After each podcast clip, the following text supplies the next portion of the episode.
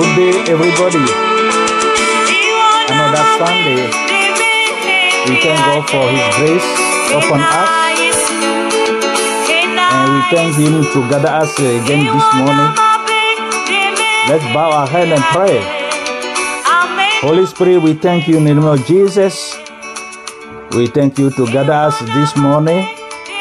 Come and take control in everything. Be with us from the beginning to the end. In Jesus' name we all pray. Amen. Amen. Amen. This is Pastor Happy from Minnesota in the United States of America. Another title today: Ezekiel's tragic end, a warning and promise. Listen, it can get a little discouraging to see how many touring biblical figures fail to cross the finish line of faith. Noah responded to God with audacious faith, building an ark despite the scoffers and years of waiting. Yet his story ends with him lying drunk and disgraced in his tent. Moses, the man who led God's people out of the worst slavery they had ever known, couldn't go into the promised land because of his sin. Even David, a man after God's own heart, steals another man's wife and murders hundreds to cover it up. He ends his life in this desperate civil war with his own son, Absalom. Like us, many characters in the Bible start out with excellent intentions, and many of them even continue in faith for a while, but it's tough to end well. King Ezekiel offers a tragic example of this. Despite seeing one of God's most miraculous deliverances ever recorded, escape from Sennacherib, a 250,000 strong army, and you can see that in Second Kings 19, without a single costly barrel. Military historian William McNelk calls the most important battle that never happened. The conclusion of his life gives us a picture of a man usually consumed with himself. The end of his life gives us both a warning and a promise. Let's take a look. Ezekiel's end gives us a warning first.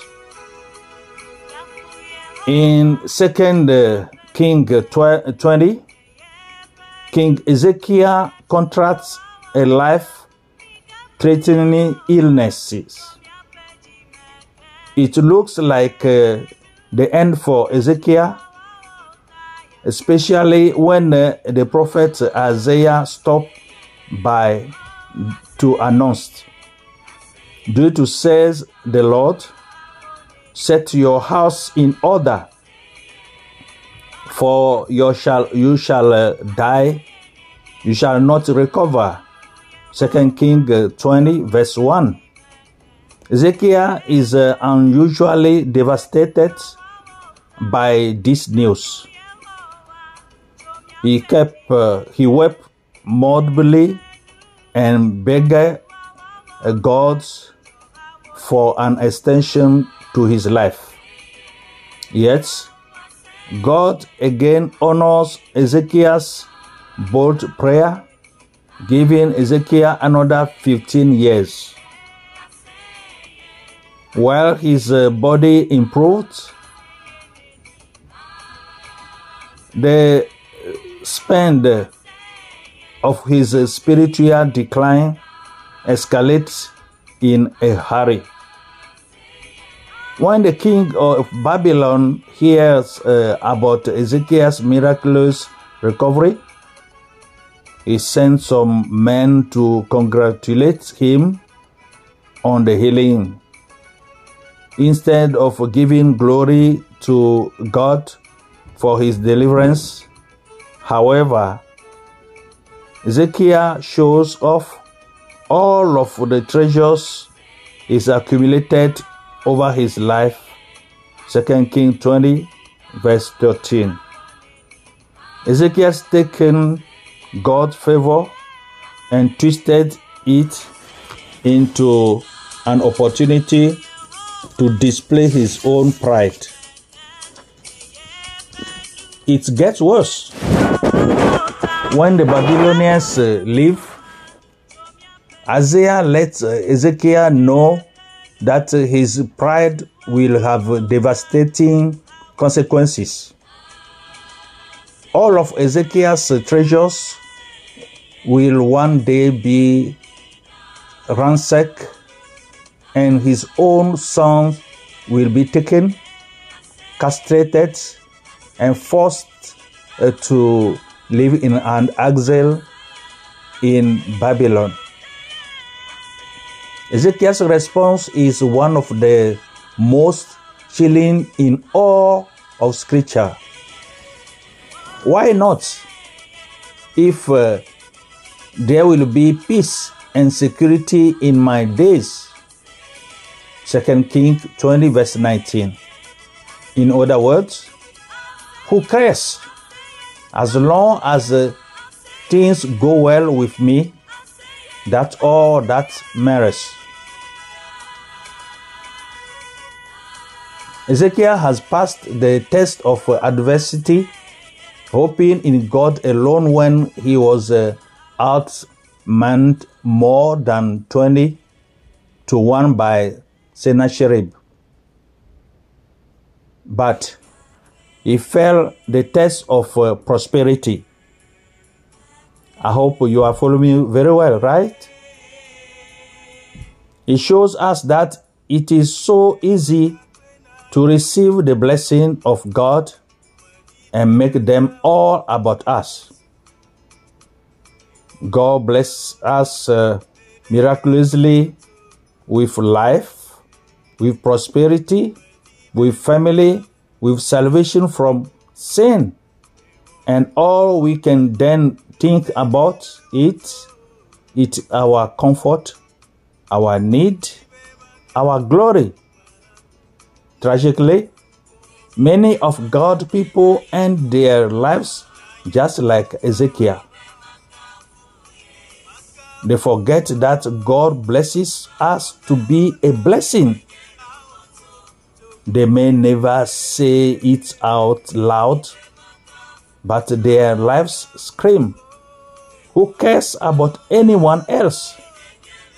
As long as my needs are taken care of and I die happy, it's all fine. So what if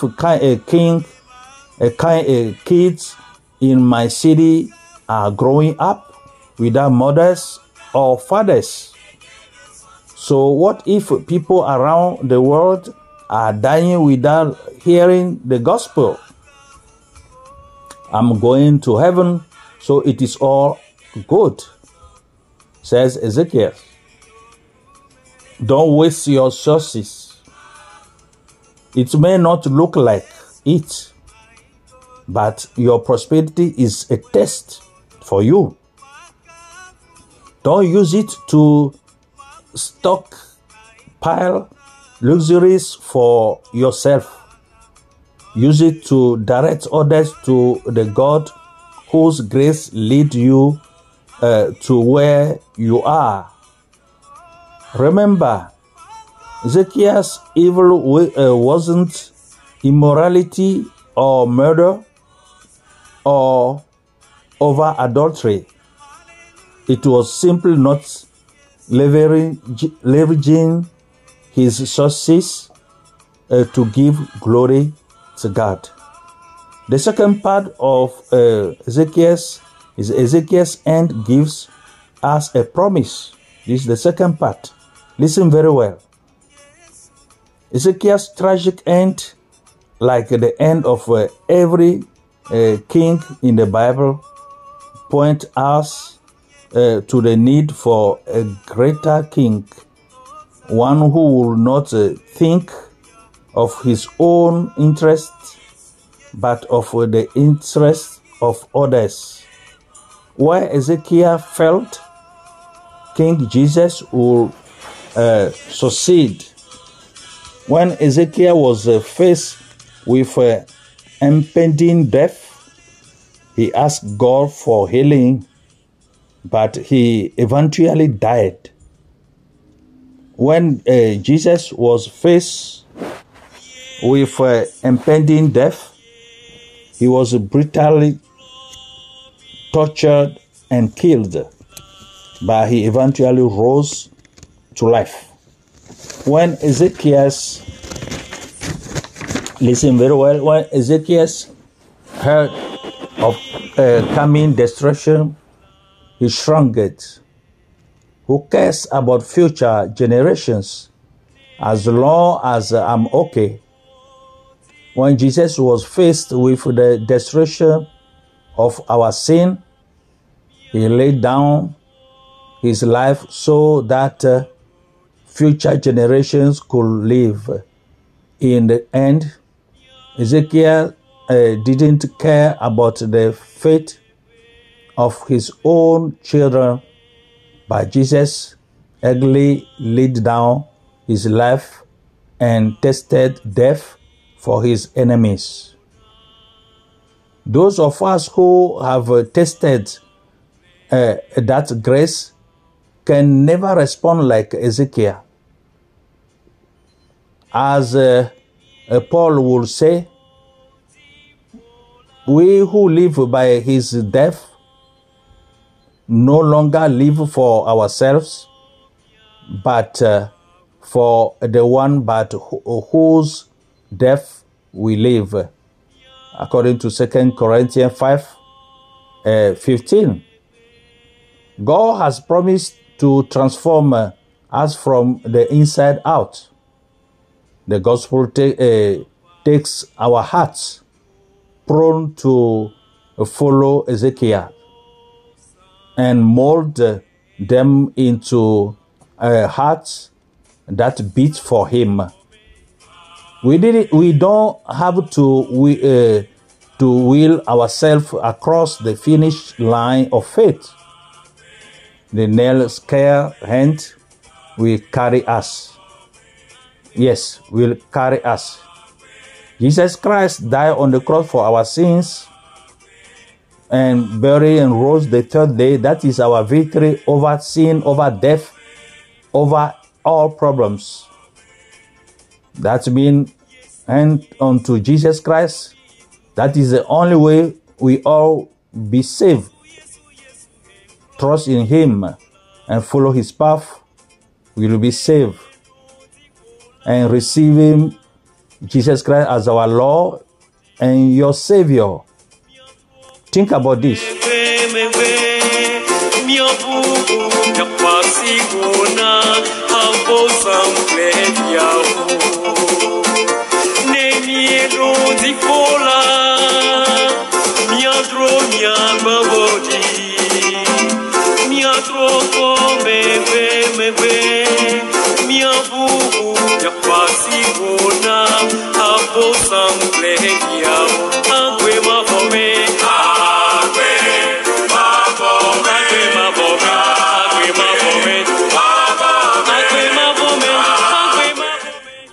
Let's pray.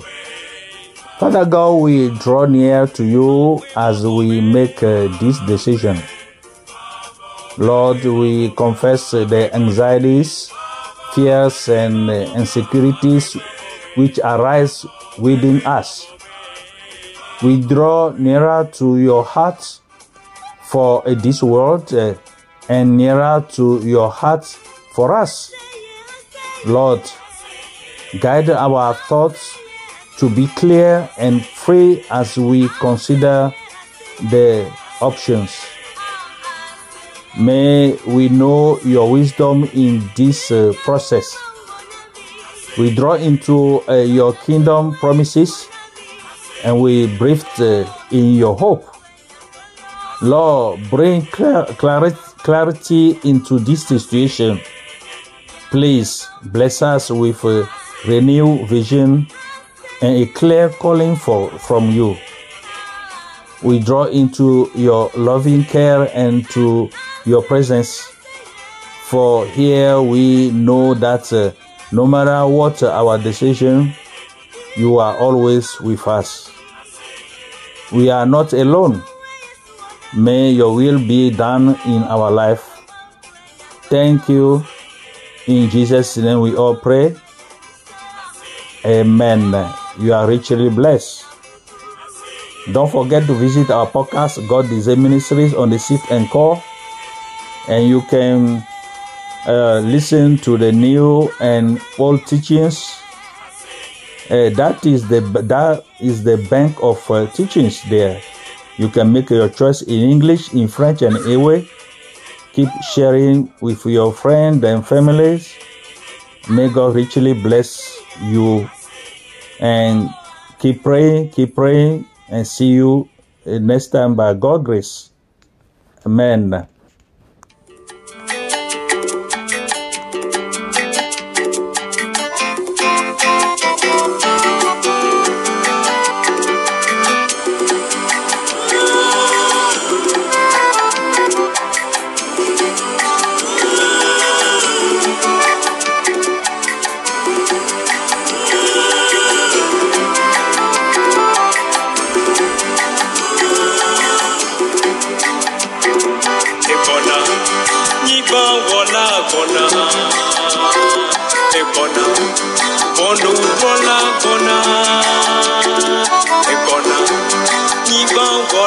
Bona.